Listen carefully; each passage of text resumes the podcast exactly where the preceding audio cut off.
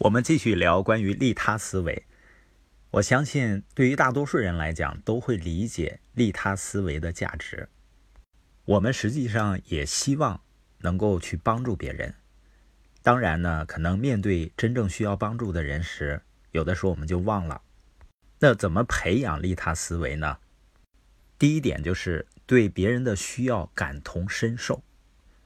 相信每一个人愿意去奉献是一回事儿，但真的这样做却是另外一回事儿。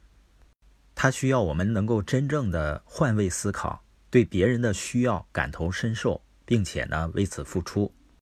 你做的哪种付出一开始并不重要，你可以在自己力所能及的范围内为别人提供帮助。在我和家人旅行的城市里面呢，夏威夷给我和我爱人留下了非常难忘非常美好的印象，不仅仅是那块的风景。我们在夏威夷的时候呢，有一次去恐龙湾，那里的海水呢有7、8种颜色，海和天的颜色在不断的变化，非常美。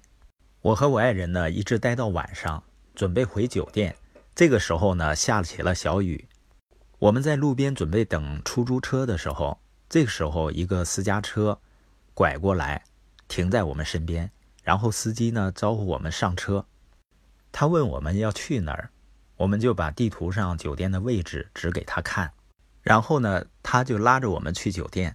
在路上呢，我问我爱人，我说美国人都挺喜欢钱的，是不是需要给他点小费？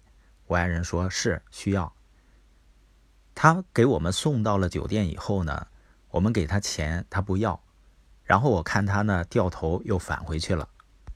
第二天呢，我们到檀香山市里玩。我和我爱人呢喜欢在城市里溜达，所以我们一路呢走了很长时间。这时呢，我们看前面有一座山，我们想走过去，但不知道哪条路更近一些，于是呢就问一个当地的人。当地的人呢在用手比划，意思呢很远。我们想告诉他呢我们就喜欢走，但是呢也说不明白。这时候他招手让我们跟他走。我们跟他走了一小段距离呢，他进了家，开车出来，然后招呼我们上车。然后他开车呢，给我们送到山顶上。